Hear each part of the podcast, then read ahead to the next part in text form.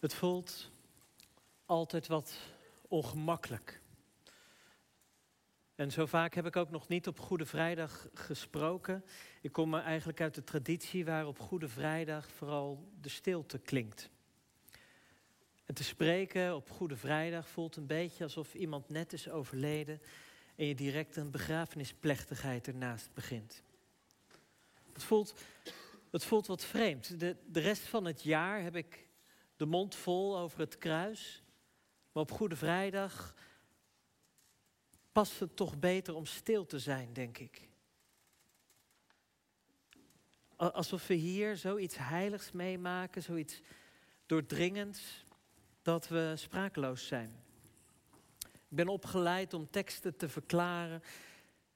Maar hoe maak je zoiets als het kruis begrijpelijk? Is het niet juist het kruis dat, dat niet begrepen wordt, dat, dat juist ook onbegrepen zou moeten blijven? De kracht van het kruis is toch juist dat het onbegrijpelijk is, dat we er niet bij kunnen? Eh, zoals Paulus schrijft in, in de eerste brief aan, aan de Corinthiërs in vers 23, waar hij zegt: De Joden vragen om wonderen, de Grieken zoeken wijsheid, maar wij verkondigen een gekruisigde Christus. Voor de Joden aanstootgevend en voor de, voor de andere volken dwaas. Maar voor wie geroepen zijn, zowel Joden als Grieken, is Christus Gods kracht en wijsheid. Want het dwaze van God is wijzer dan mensen. En het zwakke van God is sterker dan mensen. Het kruis. Moet je dat wel uitleggen? Moet het niet onbegrijpelijk blijven? Atypisch, alsof de hele wereld even niet meer klopt. Het kruis is volgens de Bijbel aanstootgevend, dwaas. Het kruis is raar maar waar, juist omdat het zo'n enorme anticlimax is. Want een week geleden lachte het leven Jezus nog toe. Gezegend is Hij die komt in de naam van de Heer. Hosanna voor de zoon van David. En langzaamaan is het volk het gaan inzien. Hij is het. Hij is het, de beloofde koning. De gezalfde van God. De verwachtingen zijn hoog gespannen. Want iedereen was ervan overtuigd dat die opstand, die beloofde opstand die zou komen als, als de Messias zich zou aandienen, nu elk moment kan gaan aanbreken. Jezus vooraan. En door Gods hand zou het volk Israël binnen afzienbare tijd weer baas zijn in eigen land. Gezuiverd van al die vreemde elementen. Van de Herodesen, van de Romeinen. En de religieuze leiders waren bang. Bang omdat ze zagen welke gevolgen het zou kunnen hebben. Dat hij het volk zou opruien. Maar, maar banger nog dat de mensen naar zijn kritiek zouden luisteren. Kritiek op henzelf. Op hoe zij hun geloof en dat van het volk invulden. Maar ondertussen konden ze hem op geen fout betrappen. Hij, hij, hij wist beter de teksten te verklaren. Hij, wist beter te vertellen hoe, hoe God werkte. Hij was geen afwijking. Het was geen ketterijen die hij verkondigde. Wat hij deed was, was geen radicale afwijking van hun geloof, maar een radicale verdieping. Een versteviging van de woorden van de profeten.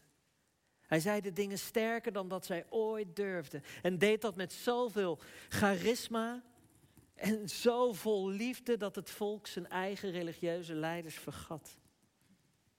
Ja, ze waren niet bij, blij met Jezus.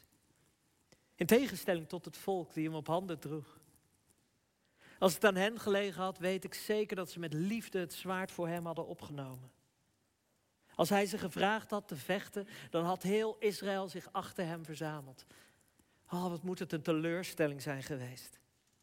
Toen, toen hij in plaats van op te trekken naar de Herodesburg, nadat hij Jeruzalem was binnengereden, hij allereerst naar de tempel ging om te bidden.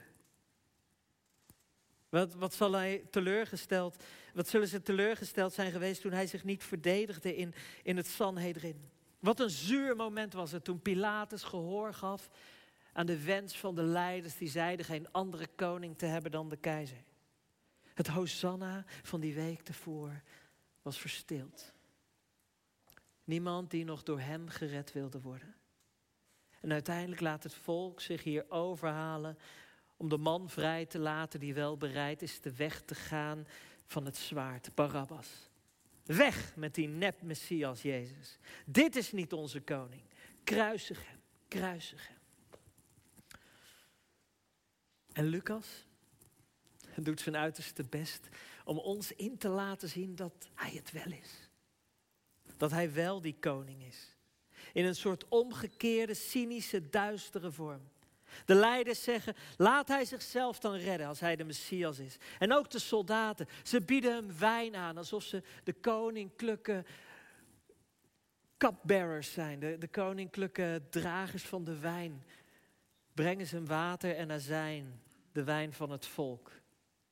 En boven zijn hoofd, waar normaal de, de aanklacht hangt, waar je kon zien wat, wat de reden was dat we deze man gekruisigd hadden, hangt alleen koning der Joden. Er staat geen aanklacht, er staat iets geschreven wat 100% waar is. Dit is de koning van de Joden. Het zijn alleen maar de leiders nog en de soldaten die gesproken hebben. Alles wat de machthebbers over hebben, degene die het voor het zeggen hebben in het land, is cynisme, is hoon. Ze verhogen hem. Maar ja, enkel aan een kruis. Jezus krijgt een kroon op. En, en er hangt een, een koninklijk plakkaat boven zijn hoofd die bekend maakt dat hij de koning is, maar alles doet pijn. Jezus, koning der Joden. Ze verhogen hem maar enkel aan een kruis. Jezus' moeder zong al over een omgekeerde wereld. Nadat de engel Gabriel haar had verteld dat ze moeder zou worden, moeder van God. Zong zij, heersen stoot hij van hun troon en wie gering is geeft hij aanzien. En tot tweemaal toe klinkt in het Lucas-evangelie, wie zichzelf verhoogt zal vernederd worden, maar wie zichzelf vernedert zal verhoogd worden. En hier bij het kruis komen vernedering en verhoging over elkaar te liggen. Hier hangt een misdadiger die de dood sterft van een slaaf. Hier zie u koning, verhoogd boven iedereen uit, koning der Joden. Jezus wordt tot majesteit verheven, maar het is een zieke, verwrongen majesteit. En toch, en toch binnen, binnen al dat gehoon, binnen al die laster, binnen al die rotwoorden die Jezus voor zijn kiezen krijgt, is er ook een misdadiger. En die herkent hem. Hier is iemand die voorbij de schijn kan kijken van het bloed en de pijn, van de hoon en de laster. Die kan zien dat die kruisiging ten diepste een opgang is naar de kroon. Die kan zien dat het opschrift daar niet voor niets hangt. En de, boven Jezus daar de diepste waarheid in deze situatie vertelt. Die door het gehoon heen de lofprijzing al hoort klinken. Die op de een of andere manier de, de hoop ziet in deze situatie. En hij wijst zijn honende collega terecht. En doet dat met een zinnetje waar je haast overheen zou lezen. Hij zegt, heb je dan zelfs geen ontzag voor God nu jij dezelfde straf ondergaat? Heb je geen ontzag voor God nu je dezelfde straf ondergaat als God? En hij zegt, Jezus, denk aan mij. Als u in uw koninkrijk komt. En, en als ik die woorden hoor, dan, dan merk ik dat ik direct al denk aan dat dat een soort in de hemelse gewesten ver weg is. Maar nee, dat is niet het koninkrijk wat Christus kwam vestigen. Het koninkrijk wat, wat hij is komen brengen is altijd een koninkrijk wat zich manifesteert hier op aarde. Een koninkrijk wat, wat in ons leven gestalte moet krijgen. Niet ver weg. Maar hij ziet die misdadiger, die ziet in Jezus dat, dat hij ziet hoop. Waar iedereen een, een kapotgeslagen misdadiger ziet, ziet hij hoop. ziet hij een koning. En hij wijst hem terecht. Dat koninkrijk is hier.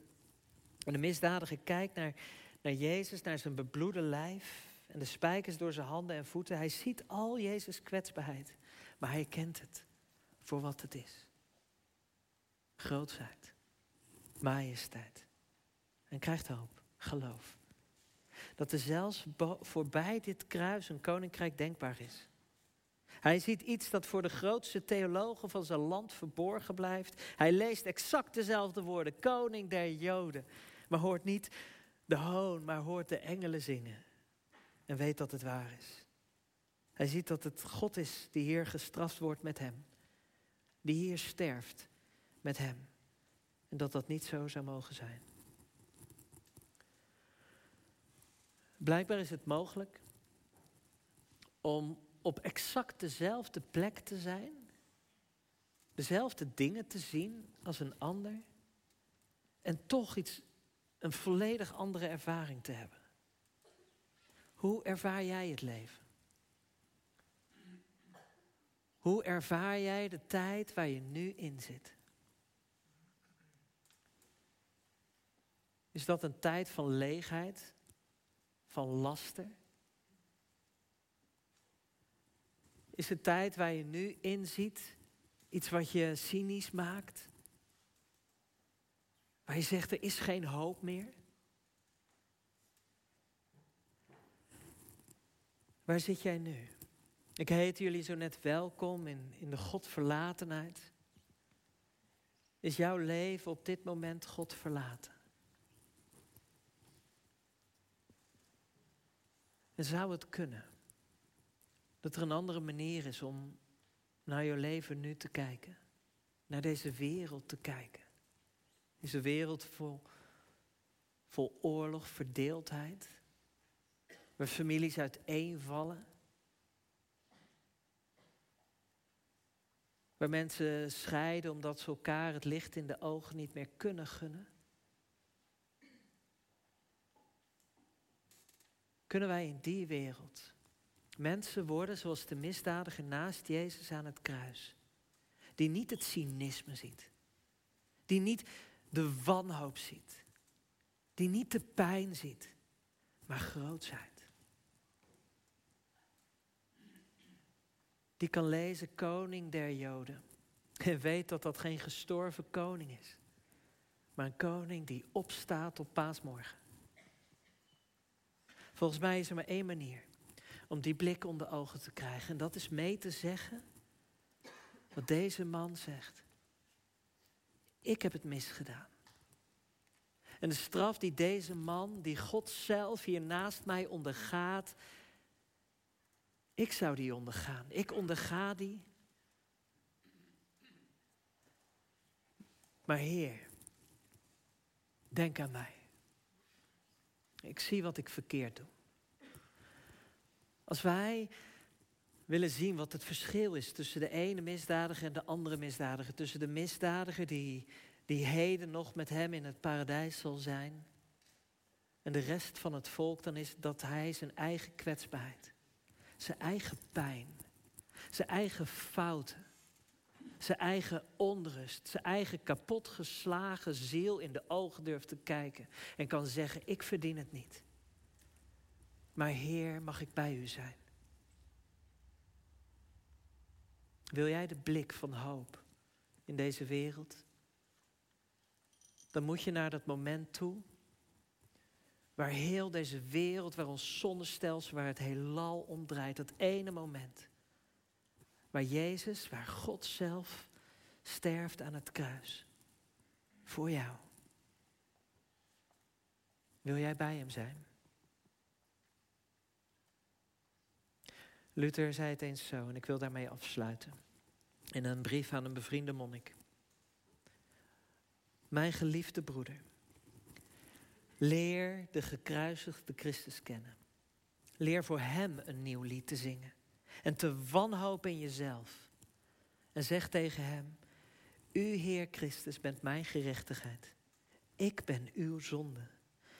U heeft het mijne genomen en mij gegeven wat van u was. Wat u niet was, bent u geworden.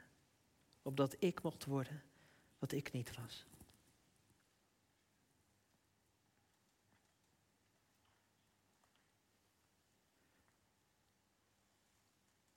De kaars is uit. Het lijkt alsof we alleen zijn. Maar zou dit het moment, het moment kunnen zijn dat engelen beginnen te zingen? Omdat de beloofde koning eindelijk op zijn troon zit. Amen.